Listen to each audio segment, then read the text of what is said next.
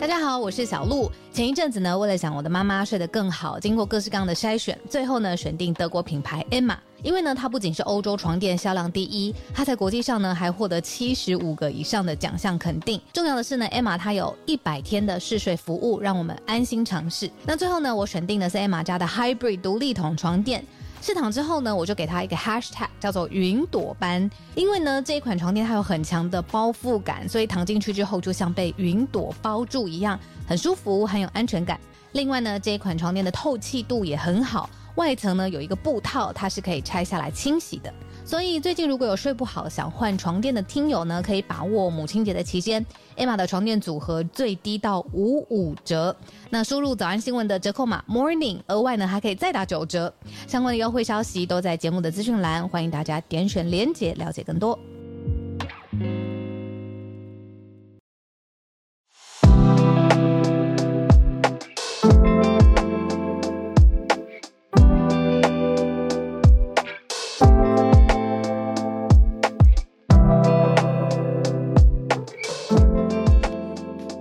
早安，大家早安。嗨，早安，大家早安。欢迎大家来到今天十二月一号星期四的全球串联早安新闻。早早早早早。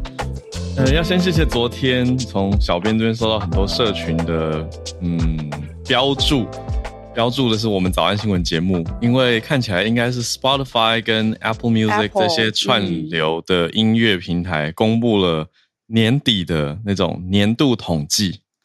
哦，昨天我呃好像蛮晚的，我手机有收到一连串的通知，然后就是想说，哎、嗯，这是什么？好多听友 at 我们的节目，然后就发现大家会说，哎，这个是我今年听最多时间的节目，然后说或者是说，哦，这是陪伴我今年最久的节目，然后我才知道，哦，原来这些平台有做了一个统计。嗯，很感人呢，就是听友纷纷标注一下、嗯，然后我们一看就发现他写说什么，你花了几千分钟聆听你最常听的 podcast 全球串联早安新闻 Morning Taiwan Global News。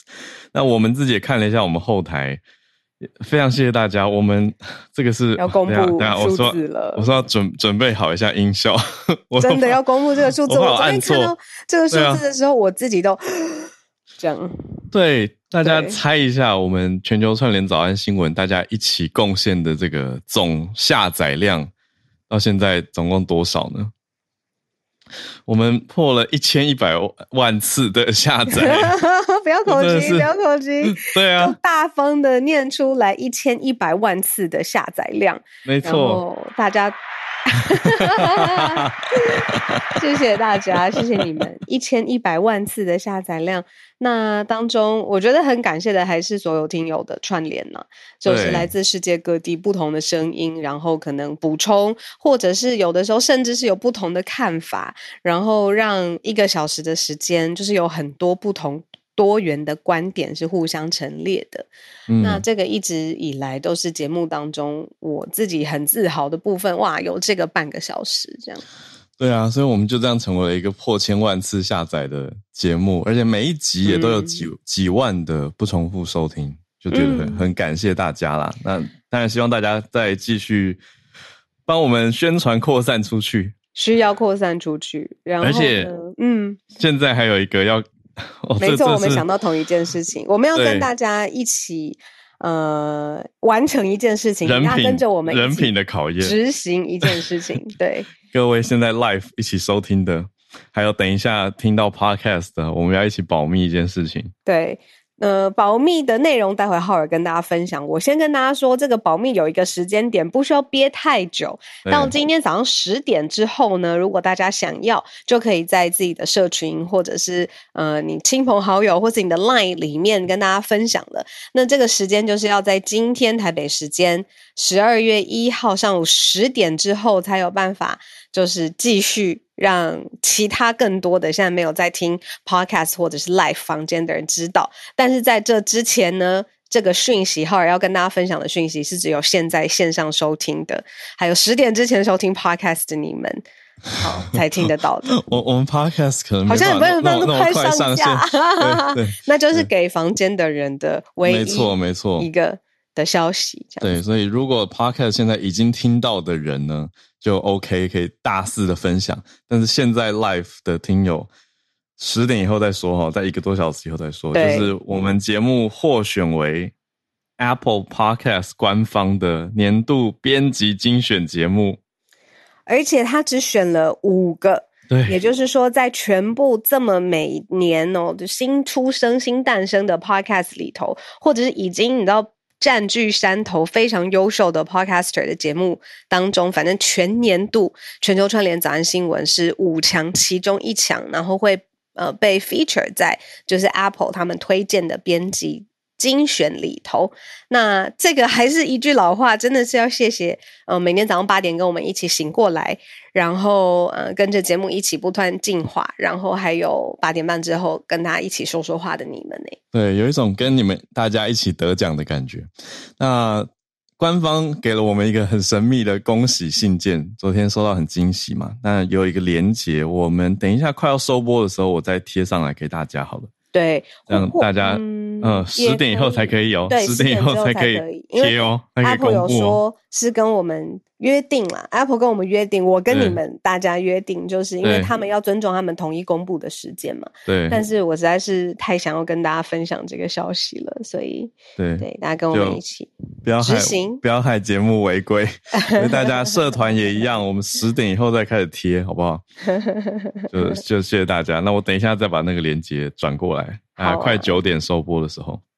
谢谢 Molly 说这个荣誉听友有存在感，然后呃，还说很多很多朋友说呃感动，然后我觉得感动真的是一个很贴切的字，然后也有人说 嗯, 嗯很开心有大家，这真的是太棒了，对，很开心有大家、啊、也是我心里的话。 对, 对、啊、我昨天就在群组跟跟小鹿说，我们去年得了一个也是其实也是跟跟大家一起得的一个全球华文永续报道奖的人气奖嘛。对，诶是在这个时候吗？也是年底吧，年底年底，对啊，嗯，对啊。那今年就得了这个 Apple Podcast 官方的这个叫做编辑精选。对，对，我我觉得这个意义真的是说，就是每一年节目都有一些标志、嗯，然后有一些好像是一个里程碑。然后有一些是哎，我们真的是主动去做的，例如说去年是一个专题，我们真的是对电这件事情想要好好讲清楚，那也是靠着大家然后最后获选人气奖、嗯、那像 Apple 这件事情我们真的是从头到尾都不知道，原来有在默默对、呃、我们没有报名对直到收到一封信这样。对，就是有一种哎，我们持续今年继续耕耘，还有大家的收听啊支持啊等等这些全部的事情加在一起，因为我相信所谓的编辑精选有，因为他写给我们的内容说明是说，这是由编辑跟听众的喜爱共同选出来的。那我想大家应该也没有收到什么票选通知吧，所以我觉得应该是后台的一些数据啦，数据对啊，或者加上编辑的一些嗯决定，所以非常非常谢谢大家。对啊，感谢你们、嗯、好，那好消息跟大家一起要执行的秘密分享就到这边告一段落。八点十分我们今天依然选择了四题，我觉得资讯量也蛮庞大，但是也很重要，然后现在中外媒体都会持续追踪的。嗯，昨天这一位这个中国前领导人逝世了、嗯、那我们就从这一题还有接下来的四题听听看大家呃，我们今天的盘点。对，我们就先要从江泽民逝世开始讲起哦。那他是九十六岁离世。那第二题则是看到美国的总统拜登即将出席台积电，延续昨天的题目，台积电在 Arizona 的的厂房的上机典礼。那先进技术也即将要过去嘛，所以这两件事情，哎，大家一起来看，延续一下看，哎，美国现在当权政府对于台积电的态度还有接下来的展望是什么。第三题一样在美国，讲的是联准会的升息消息放出来的缓和，有人有一些媒体直接写说呃，鲍尔在记者会上面放了鸽子，我一开始想说啊，放鸽子哦，没有，他的放鸽意思是放出比较缓和的讯息，反缓和的讯号，所以代表的市场情况是什么呢？那是不是投资人觉得内心比较平缓一点呢？我们继续看下去。那最后一题则是推特要取消去打击 COVID， 大家应该还记得，在不少的社群软体上面，比如说包括也许大家有在用的 Facebook、Instagram 你只要贴了最 这, 这几年只要贴了跟 COVID 有关的事情，都会显示一些警告啊、警语啊或提醒啊等等。但是 Twitter 即将要取消这样子相关的提醒，也要去不再打击相关的错误消息了。那会不会大家很担心假消息越来越多？我们就一起来看。所以先从江泽民离世这个消息开始吧。延续在这几天，怎么这么刚好呢？就是在白纸运动的延烧当中，那这而且这几天应该也说，嗯、呃，昨天也讲到了嘛，嗯、就是说国务中国国务院也放出了比较缓和的消息，嗯嗯，那我说能能解就解，能解禁就解禁，对对对对，快封快解。对，那我这边也收到了听友传来，我们有听友是在在广东这边，对，嗯，那他自己在那边工作，孩子也在那边念书，他们收到孩子学校发来的通知。终于进学校都不用再做核酸了。嗯嗯，那我是反过来问他说，所以之前小孩去上学每天要核酸？他说对。嗯嗯嗯嗯嗯。那所以那个家长的心情是蛮感动的，可以这样说，嗯嗯嗯，就是终于有看到放宽的一天的那种感觉。那他还传给我一个影片，那当然当然广东是讲视频，那讲的是说什么呃，终于什么，反正要怎么说呢？就是它的内容是恭喜各位辛苦了，过去的三年，现在终于完全解禁，世界自由了，疫情过去了，出门呼吸新鲜的空气吧。就这种要让大家感到欣慰跟感动的讯息开始在媒体上面流传。嗯嗯嗯嗯。那这个听友我觉得非常的机警啦，就是他他一传给我这个影片，他的态度就是他并没有很相信，他觉得这是某一种政治宣传，他有意识。对，可是他是告诉我说有这样的消息开始在传，那跟我们分享，就帮他匿名告诉大家。对，那这、就是嗯, 嗯前面的呃资讯啦，前情对，但是接在这个时间正好就是在昨日十一月三十号，江泽民过世了。他是中国前国家主席，那算是呃依照代数这样子算下来，算是第三代。那中国官方证实。呃，他享受呃九十六岁。好，那因为现在刚才像浩尔讲的，就是说各地爆发了白纸运动，那这个时候宣布江泽民的死讯，到底有没有什么巧合？我觉得现在大家外界的揣测很多，不过我觉得有一件事情是可以和大家一起聊一聊的，就是江泽民他算是中共的领导人当中，算是非常非常有话题性，而且官位其实呃。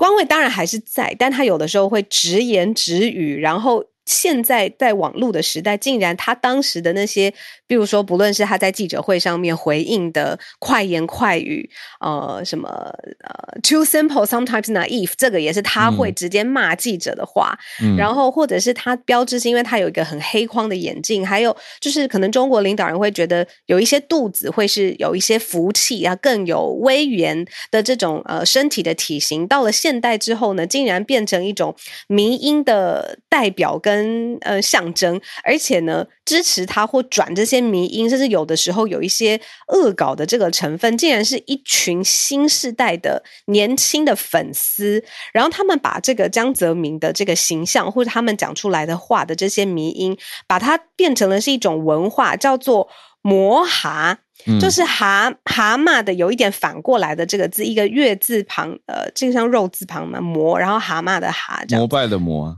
对哦，对，膜拜的膜。对，那蛤其实你你知道这这有维基百科条目的摸蛤。对对，那蛤是在戏称它的外形啦，有一点点，就是说它戴一个大方框眼镜，说像蛤蟆眼睛这样子的感觉，但不是一个什么很礼貌的，对，可是的确有这样子的一个网络迷因文化。对，然后网络民文化就会觉得说，这个是呃新世代，他们有的时候其实也不喜欢领导人高高在上、深不可测。那江泽民他刚好就是，尤其是在面对记者有时候提问的时候，例如说呃香港那个时候董建华特首相关的呃媒体的提问的时候，他就会说。直接快言快语的对记者讲说，你们这个世界各地都跑来跑去的，而且要比西方国家更更更认识啊，更更更更做功课。可是你们提问的问题 sometimes too simple, sometimes too naive， 这个就是他自己会讲的。因为江泽民很特别，嗯、他自己英文跟俄文是精通的，然后他的音乐造诣也都非常非常好，嗯、而且他在历史上面的定位就是说，在他任期当中，他深化市场改革，就是还是社会主义，但是把这个市场的经济规模还有改革的想法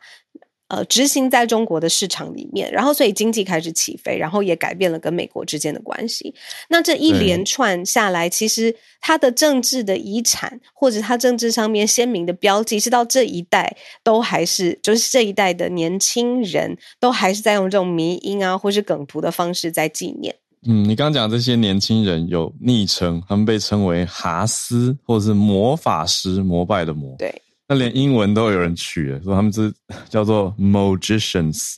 因为这是一个 Moha culture 嘛，或者是一个甚至有字面上翻成 Toad worship， 就是膜拜蛤蟆，oh. 就不是什么很好听的，可是它是有种网络迷因趣味啦，甚至有点恶趣味 的,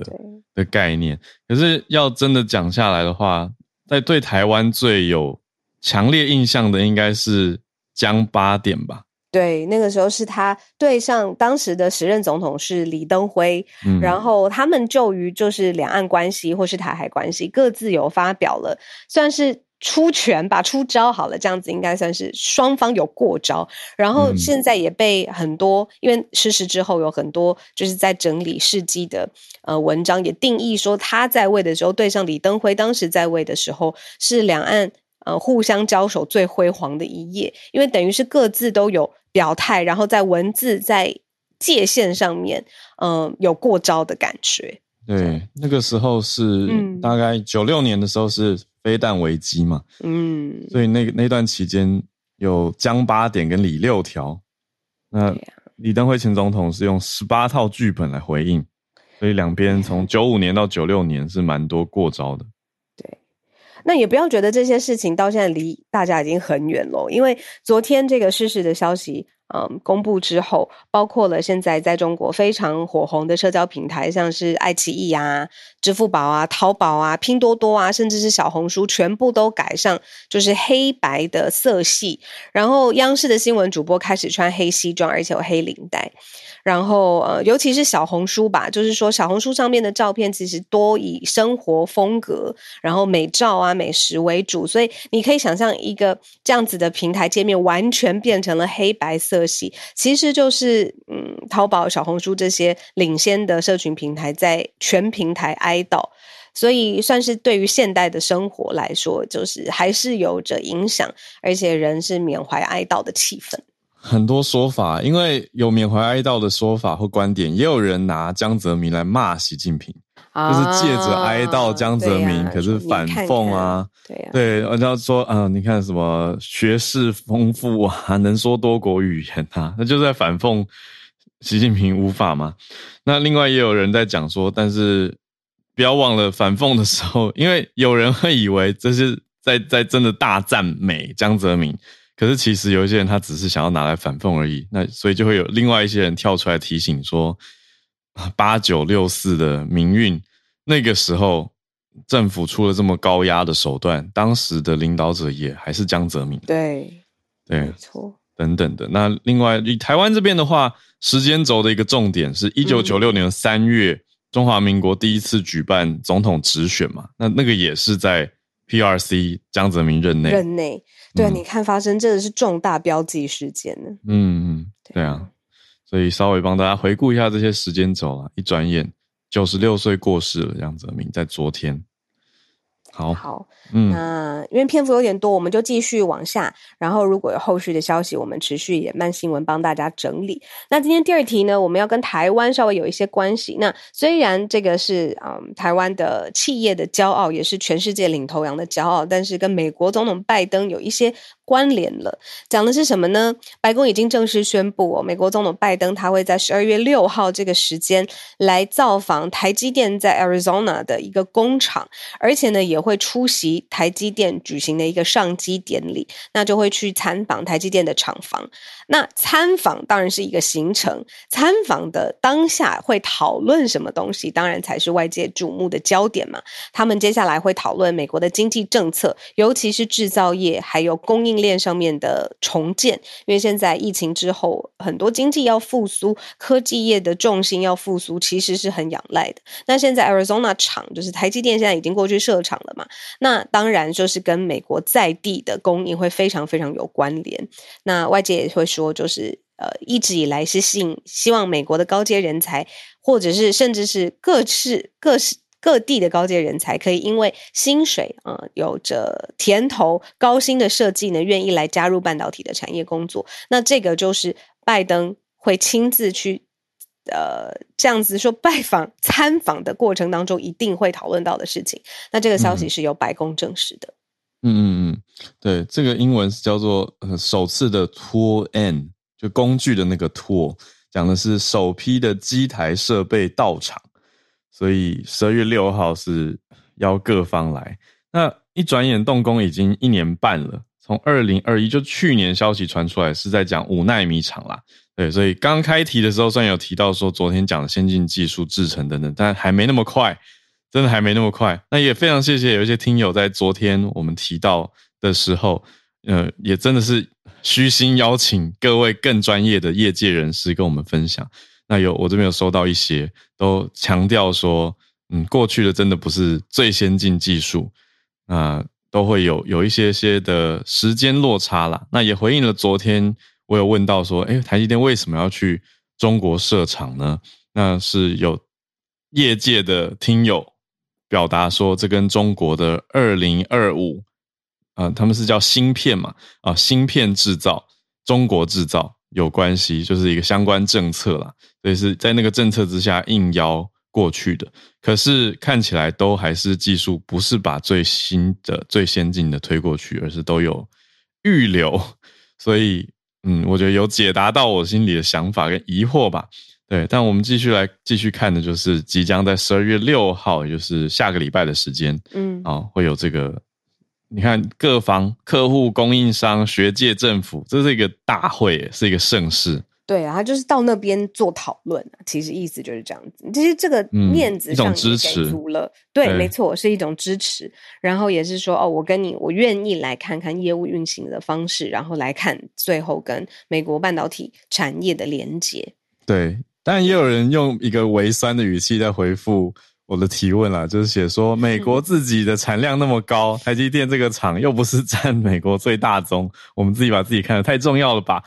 我想说嗯，好，是是是也不用这么凶，可是概念上的确它不是最主要的，可是我觉得指标意义还有技术的先进程度。对啊，然后还有它的外交上面的讯息也是有的哦。对对对啊，如果你要仔细去解综合来看。对啊，是是是。好，那讲到这个美国，我们就来看看财经方面美国的消息好了。嗯，联准会，对、嗯，我们花了很多时间在讲说这个通货膨胀四十年的高点嘛。那 Fed 就是联邦联准会，他们六度的升息、嗯，然后这个升息的幅度近四次都是三码，但是现在很可能就是升息这个力道跟呃频繁的速度要放缓了。嗯嗯，对，因为升息大家知道就是会影响到投资市场嘛，通常就是你一直升息的话利息越来越高，大家就比较不投资，概对大概念上啦，对、就是、把钱放在银行里头，对对对对 对, 对。但是现在因为联准会鲍尔已经对外讲说十二月会放慢升息的步调，光是这个消息一出哦，纳斯达克指数啊，还有标普啊，还有道琼道琼 都, 都冲起来了。对啊对啊，所以现在进入美国股市进入一个牛市的状态，而且是拉尾盘上来。当然每次他的发言就是会牵动美股的走势。嗯，但是呢为什么大家要就是讨论通膨跟升息的问题，当然就是要稳定物价嘛。那最后的目标是希望大家就是物价上面经济上面可以就是同时恢复，然后呃经济的力道也可以持续增长。但是鲍尔是说这个重新恢复物价的稳定还有一段长路要走。嗯，那像之前 Charles 老师也常常跟我们讲说，这个调控经济是有很非常细微的工具的。呃，升息可能一下子会有它的力道，对，它它力道是很强的。嗯，那现在这个力道会放缓，就刺激了呃，就是升息放缓，就刺激了各个股市的呃涨幅，嗯，然后买入牛市。没错，所以不管是比较工业面的道琼啊，或者是比较科技类的纳纳斯达克，还有另外标普五百都在往上走，所以显示出来是、嗯呃、产业界应该说也是乐观吧。乐观回应这个消息。对，诶，那其实呃，相关来说，我们看看欧股或者是港股哦，其实持续也都是差不多上扬的，因为包括欧元区现在通膨也是降温，所以欧股在收盘的时候也是翻红。然后再来就是呃，在等待就是鲍尔的演说之前，港股的表现也是持续的上扬，然后在所有的亚股表现当中，港股的表现也非常非常好。那最后鲍尔他就证实了这个十二月通膨呃升息的力道放缓之后，美美国的股市刚才我们说就是大涨嘛，买入牛市，所以现在是这个几个领先的股票市场当中的走势。嗯嗯，对啊，不过也有媒体去统计，就帮我们看了更细，是说那那过去因为这两个月美股的表现是很不错，都是收红，可是有没有收复今年的失土？因为前面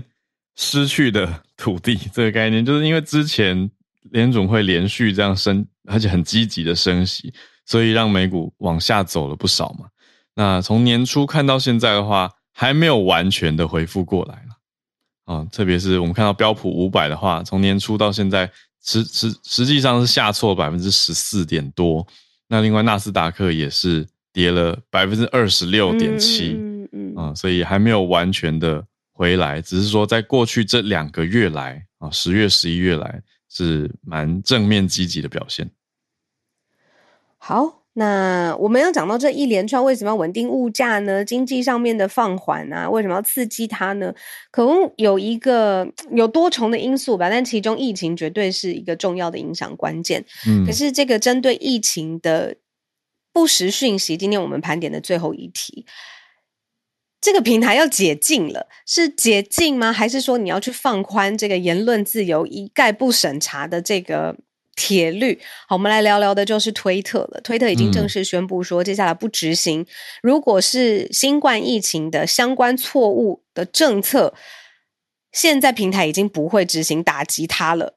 就是它不会打击这种错误或不实或是假消息。你还记得吗？就是疫情最严重的时候，嗯，很多现在看起来会觉得很离谱的，什么呃喝呃喝消毒水。然后或者是什么、哦、什么生的鸡腿加洋葱什么，就很多很多，就是或者是用一个特殊的产品，你不需要去打疫苗，因为疫苗的副作用会让汤匙变弯，万磁王，对对对，类似这样。我们现在听起来都觉得哇，恍如好几世代以前了，但是其实那些假消息就是从社群平台上面不断的复制增生嘛，我们可以这么说这样。对，所以他对于这种社群平台上面对于这种敏感消息，尤其是跟医疗卫生相关、公卫相关的消息，他是有打击假消息的政策的，各个都有出台，嗯，但是现在推特易主现在是亿万富豪马斯克收购了，那他就是想要享有言论自由，就是说你要讲什么东西你享有这样子的权利，是他收购之前也在公开书上面有曾经承诺希望去往这个方向来努力的。那他现在要重新制定内容审核审核的政策，说这种误导性的假讯息啊，就不再执行去打击它了，争议啊，或者是标志啊，或者是呃警告的讯息都不会再做。嗯，聊天室有人说，万磁王是汤匙吸在身上，汤匙没有弯掉。哦，对啦，没有错，汤匙变弯是，对对对，不是变弯，是我弟变魔术，好不好？哦，对对对，好好好好好，对对对，哦，不好意思，我们那个口误，但大家懂意思了，就是那样子夸张的程度，对，各种夸大，说不定有人真的会那样写啊。但总之，现在 Twitter 是一概要不管了啦。所以就算你的资讯是有问题 misleading 或是 misinformation disinformation 不管都让你发、欸、对，他也不给你标签，然后也不会说这是属于不实疗法，也不会去呃呃，就是说哎、欸，你要去看这个 C D C 也就是美国、呃、疾病管理局最高的指导原则，他也不会有这种导向或者是标注说你要特别小心，这可能比如说造成你生命的安全疑虑等等，反正这一切的中介作为他们现在是不做了，就是针对 COVID 十九 的错误资讯政策。而且发布消息的时候、嗯、你知道二十九号对外发布，可是他们说十一月二十三开始已经没有在执行这个政策，所以已经自己默默、哦、就是默默开跑后攻，对，默默执行六天以后对外说哦我们已经执行，我们开始不管咯就会让人我我我看了会觉得这个平台的管理还好吗？就是他们真的是这样吗？还是后来来解释之前的行为？我跟你说，这个还有比这个平台管理更辛苦的后续，就是呢、嗯、因为马斯克他买了之后呢，高层的主管你不论是被离职还是主动离职，反正一票人就是都走了，然后他里面又呃，进行差不多二分之一的裁员，美国监管机关其实是有推出指示的。那马斯克你知道他就是语不惊人死不休，他说这个推特破产的可能性不是不存在哦，他没有办法排除推特会整个 bankrupt。呃，他是四百四十亿美元买推特的，那信贷专家就说他自己其实也背了大量的债务、嗯、就说这样交易其实也让推特的财务整个是岌岌可危。嗯，所以就是你看他现在又属于就是个管理上面是不是政策先行然后后来再公布什么的，对啊，所以这个后续的体制还有他为什么要这么做，他引发的社群上面的后续的影响力是什么，真的是要好好来看一下。对，大家应该会蛮你知道影响到信任就会是蛮大的一个问题了，就用户对他到底相不相信这个平台呢，会继续用吗？那对他是失望还是会放弃，这个都是要继续看下去啦，看他表现跟状态了。啊，对，听友也跟我们讲我们进准备进全球串联的时间，对，然后今天也有我们的早新闻早科学，昨天昨天昨天哦 sorry sorry sorry 啊，我在干嘛？不是，我要讲的是我在干嘛？我们今天的今天的新闻呢是十二月一号了嘛，所以大家不用戴口罩了，就我我、哦、真的不用戴口罩，不能这样直接一概而论，是外出啦，外出不用戴口罩，外台湾这边外出可以不用戴口罩了。对，终于终于，可是我可是我看了一下我们我们的共同朋友嘉玲，她在社群上面做的调查，对，她那边的民调，她她就问说大家公布之后会就不戴口罩吗？还是会继续戴？结果我发现她那边有六成的人。都选择说还是会出门继续戴耶、嗯、为什么啊？就是保护自己保护他人的这个可能吧，习惯已经养成了是吧？嗯，可能觉得这样还是比较谨慎，或者也许家里有同住长辈或小朋友，我在想 嗯, 嗯, 嗯对，那我自己是迫不及待六成我等一下就要冲出门，辛苦太辛苦了对对啊，但是对就是嗯，在台湾这边的消息。好好，周一说要不要久违的投个票，呃，时间的关系，如果现在时间很充裕我们就会做了这样子，对啊，但是大家可以持续留言呢，告诉我们说哎，会不会很麻烦，还是说哎，出门上班又进入室内又要戴，还是干脆戴好戴满算了，拿掉要戴上上下下穿脱麻烦，口罩买太多了、嗯、还是把它戴完吧，大家可以用留言的方式就是跟我们继续保持真的都很可以理解，你们讲的都是 对,、啊、对，都是我心里面会闪过的。没有，你待会要迫不及待冲出门了对、啊我。但我可能回家看到那我我们门口那一整箱口罩，就想说还是把它戴完好了。对, 对啊，好好，今天串联也非常的丰富，已经许多听友举手来邀请大家上来，啊、谢谢大家。然后我跟浩儿讲一下，因为晚一点有工作的关系，嗯、我就来听大家的串联，然后我在线上这样子。嗯、好，好。好来，首先邀请到朱小汉，要跟大家补充这个摩哈吗？嗯，摩哈真的对，它到底是什么意思？对啊、呃，早安 Howard， 早安小鹿，大家早安。对，这个摩哈其实是大概从二零一四年、一五年开始的一个就是网络文化现象。这个因为因为江泽民的这个头很方很正，又喜欢戴这种很大的黑框眼镜，所以很多人就戏谑他，说他叫这个蛤蟆。然后这个摩哈就是啊，就是有点像崇拜江泽民嘛。但其实主要是因为呃，第一就是在江泽民执政的时候，跟现在习近平执政的时期中国比，就是当时中国确实是更能给人带来希望了吧，就是经济也是在上升，然后管控也没有像现在这样的严格。呃，俗话说就是没有对比就没有伤害。呃，就因为就是我读小学的时候是江泽民，后来我在美国读大学的时候是习近平。嗯，然后我读小学的时候国家主席是一个大学生，然后我读大学的时候国家主席已经是一个小学生了，就是这种这种这种对比性伤害。所以就是现在很多人现在就是摩哈，其实是有点像表达对现在政府或者说是对现在总总书记的不满，然后有各种各样的这种网络迷因的戏谑。呃，所以这也就为解释了为什么就是中共对就是中国的媒体对这个摩哈现象也是一概的封杀。嗯，就是它是属于、oh.。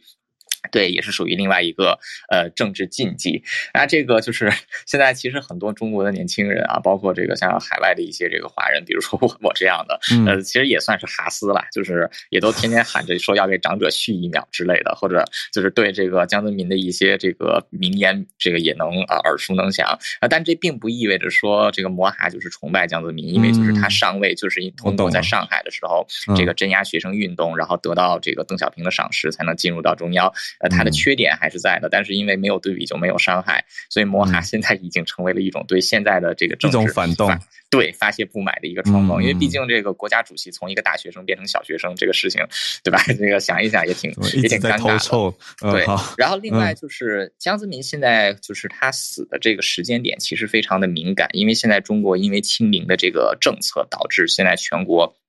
都出现了这个非常大的民怨。那其实把时间倒回到三十三年以前，也就是一九八九年，呃，当时就在四月的时候，这个中共的前总书记胡耀邦去世。那当时中国其实也是处于一个就是民心比较不稳的状态，因为当时呃经济出现了下滑，然后另外就是这个八七一九八七年的时候，就是胡耀邦在这个政治斗争当中失势，有点像是非常不光彩的被踢下了台，呃，所以当时也有很大的民怨。呃，结果胡耀邦的死，就是有大量的民众在北京上街去悼念，那最终是直接演变成了这个六四事件。那现在好像呃历史又有这个重演的样子，因为这个就是江泽民突然这个去世，其实现在网络上也有非常多的人就是对这个江泽民进行悼念，然后在这个就是像梁静茹的这个可惜不是你下面都纷纷打这个可惜不是你，或者是可惜不是泥，就是维尼的那个泥。嗯，所以就是我我我知道有朋友就是他有去留言可惜不是你，然后就被封号了啊，就是所以所以所以现在就很有可能就是可能因为江泽民的死，看官方要怎样去呃有点像既是既是调动情绪也好，就是想转移矛盾，或者说他也有可能是真的会引火烧身，就会闹成像这个一九八九年四月那样的事情。嗯，所以现在就是局势还有待观察当中。呃，他死在这个时间点，或者说呃宣布他去世是在这个时间点，那确实是很值得玩玩味和关注的一件事。 嗯, 嗯, 嗯, 嗯就是这样。哇，清楚很多，感谢谢谢朱小汉。好，那我们继续连线了，来连到东京的听友翠翠。翠翠早安。 Hello， 早安小鹿，早安好好。然后就是我要分享，就是我昨天有讲说有关于呃就是同婚这件事情，他们有说有要控告违宪嘛，也就是说其实结婚应该是所有人的权利，为什么只有同性不能结婚这件事情，其实呃，日本我们也是算蛮多年一直有在进行诉讼。那之前有讲过像是札幌北海，而是北海道那边跟大阪其实都已经各自有呃，就是提出判决，然后现在是东京这边他们也是有上诉。那现在目前的结果是昨天下午两点呢，嗯、呃，结论上就是说呢，其实东京地方法院认为说现行法律规定是不能说违宪，所以呢嗯，就是驳回他们的提诉。对，那其实、嗯、但是听起来是诶怎么还是败诉了，但是其实有个重点是、啊、东京地方法院认为说没有让同性伴侣可以成为家人的法律制度是违反嗯、呃、违反明定个人尊严及两性平等本质平等的宪法第二十四条规定的状态，也就是说法官认为是违宪的，但是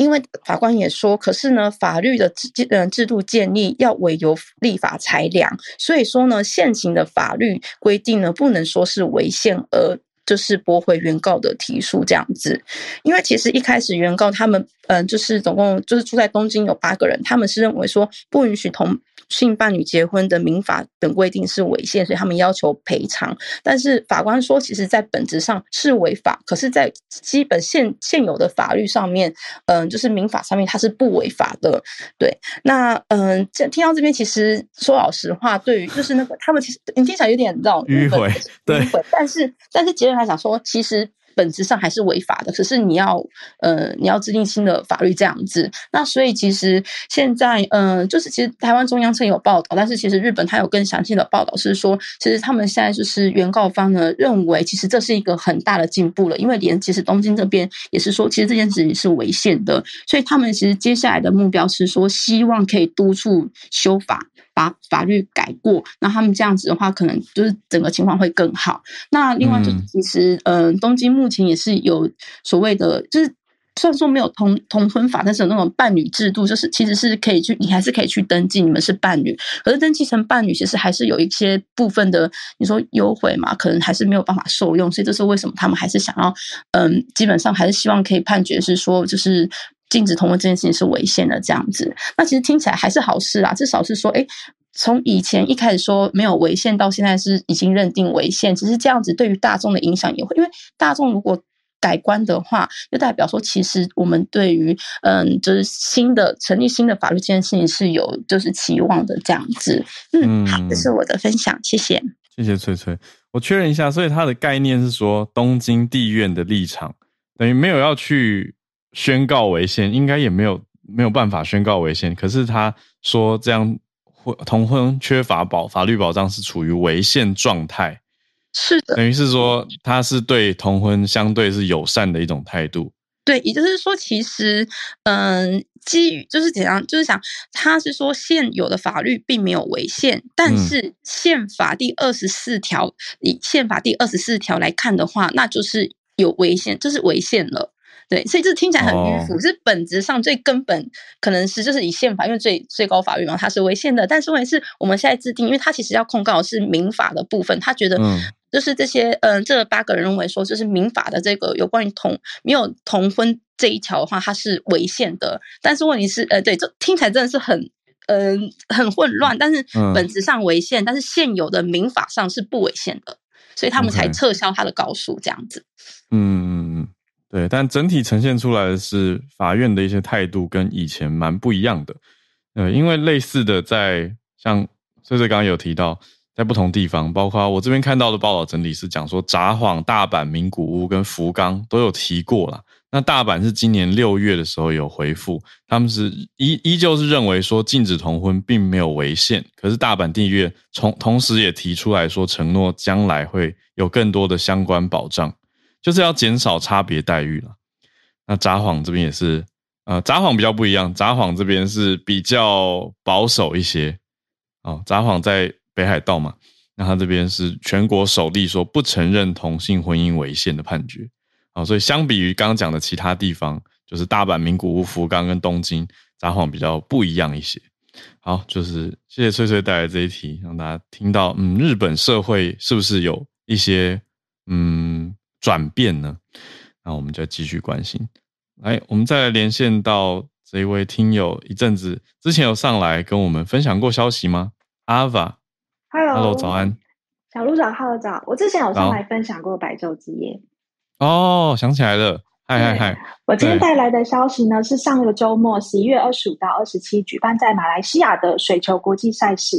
台湾水球的俱乐部代表队参加，呃 U 十六 的男子主荣获第三名，公开女子组荣获亚军，总战绩是五胜一败。嗯，我简单介绍一下水球这项运动。水球呢是结合游泳、手球、篮球、橄榄球的水中团队运动。竞赛方式呢类似于足球，以射入对方球门次数多的一方为胜，所以也叫做水上足球。嗯，奥运在一九零零年就将水球纳入竞赛之中。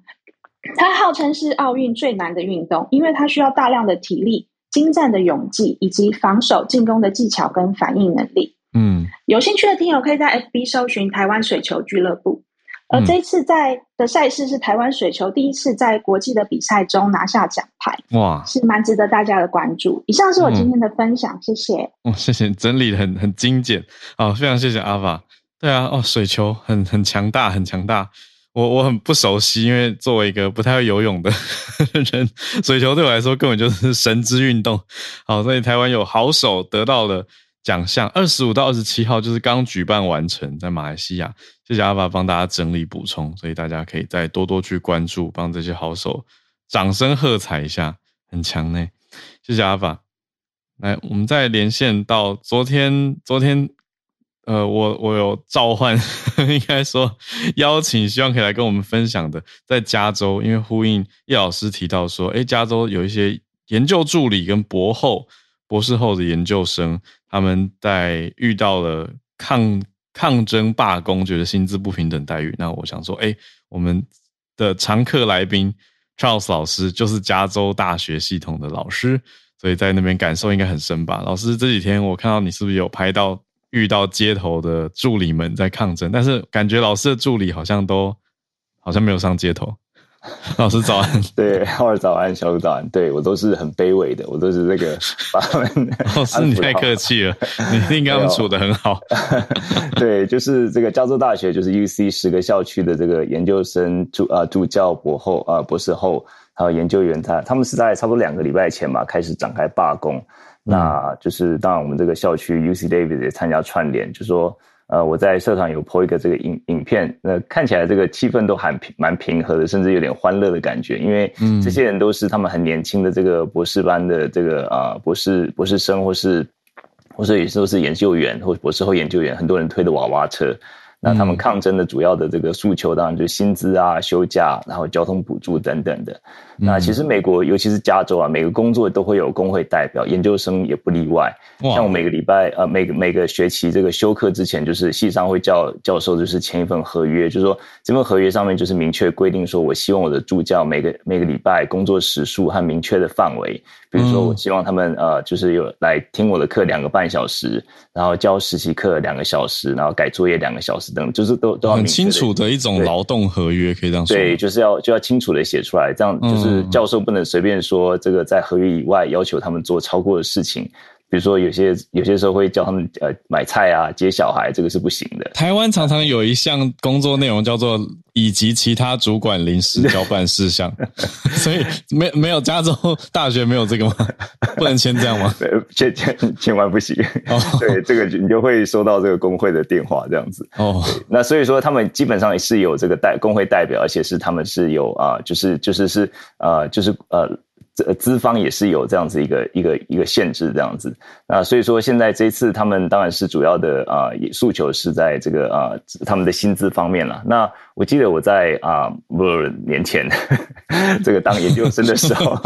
消音了消音了，对对对，那每个月就是啊、呃、差不多差不多一千六百一千七百左右的这个呃薪，就是它其实叫 stipend， 因为我们就是并不是真的是薪你工作的薪水，因为。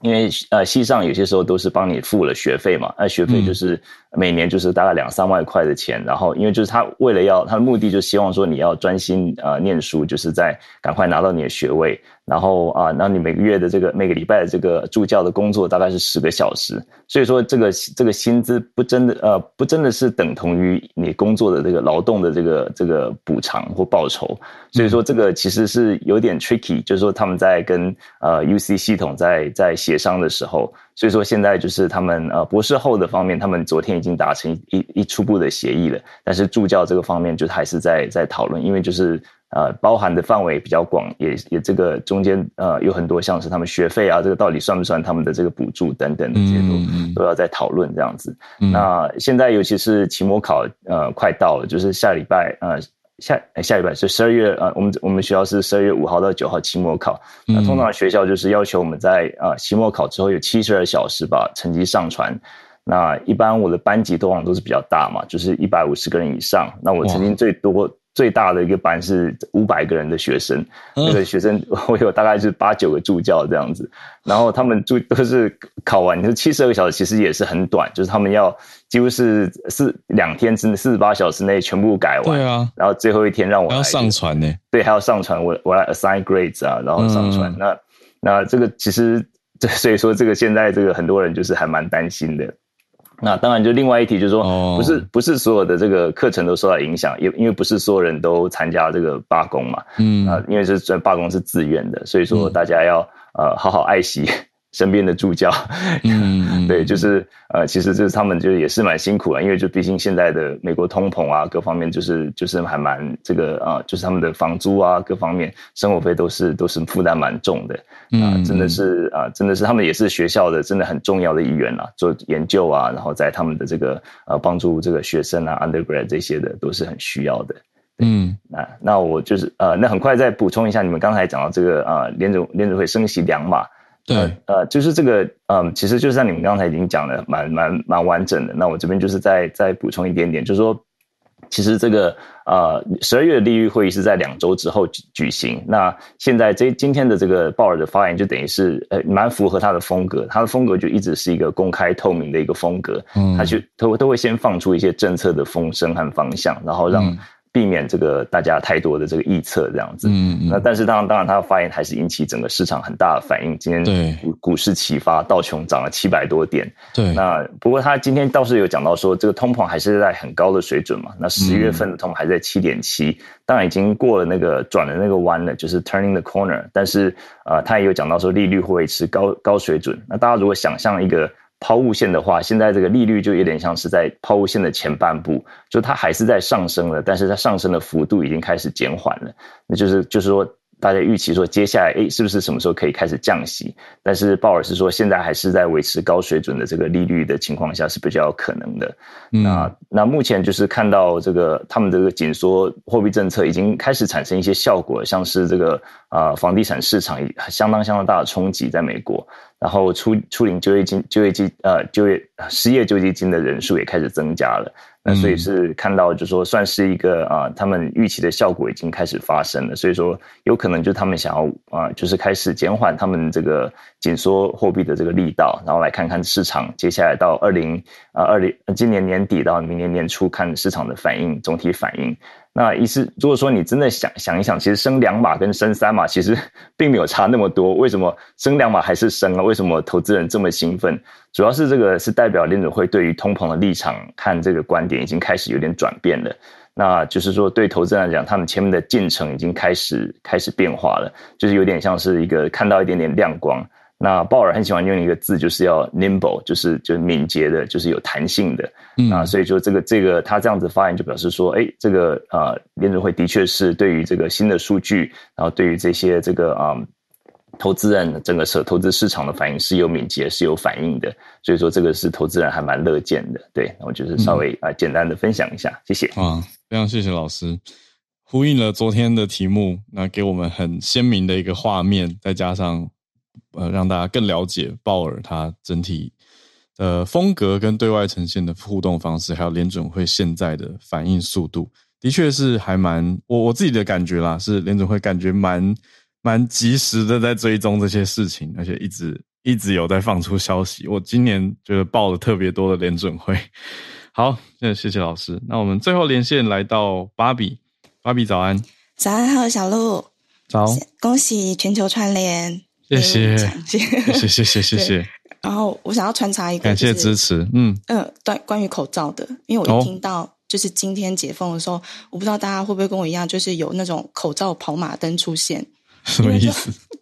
从一开始就是要抢购啊，买不到，对，然后对，又限购，然后之后出现就是五花八门的款式，各种造型，对，真的是有跑马灯，嗯、对。然后今天要跟大家分享是，呃，今年是全世界最红的熊。不是维尼哦，嗯，是德国的糖果制造商哈瑞堡，它其中一个商品，哦、对，就是那个 Golden Bear，、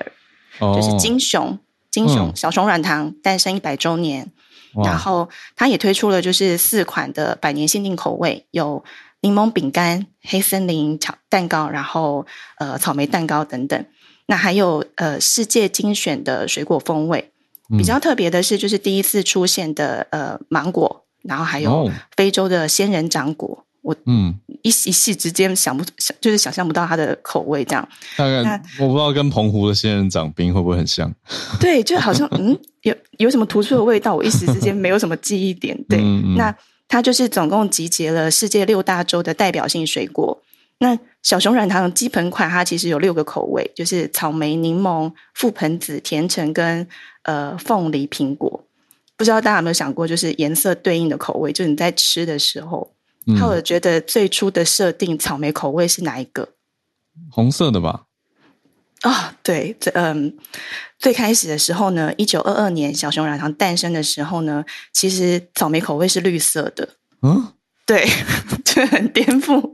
我们对应的那个色彩，就嗯吃了绿色的草莓。然后那时候红色其实是覆盆子，哦，对，然后黄色是柠檬，然后接近透明的那个是凤梨。哦，对，原来。然后对，橘色是甜橙。可是呢你今天大揭秘了、呃、哦，有有改过是不是、呃、有改过，对，这是最初推出的口味的时候。那一直到二零零七年之后、嗯、就是有深红色版本的小熊出现之后，绿色才改成苹果的口味。哦，对，就青苹果的感觉比较合理一点点、嗯、那可是虽然就是官方说是诞生百年，可是如果说细细拆解的话，我们现在看到这个版本的小熊软糖应该算是六十二岁，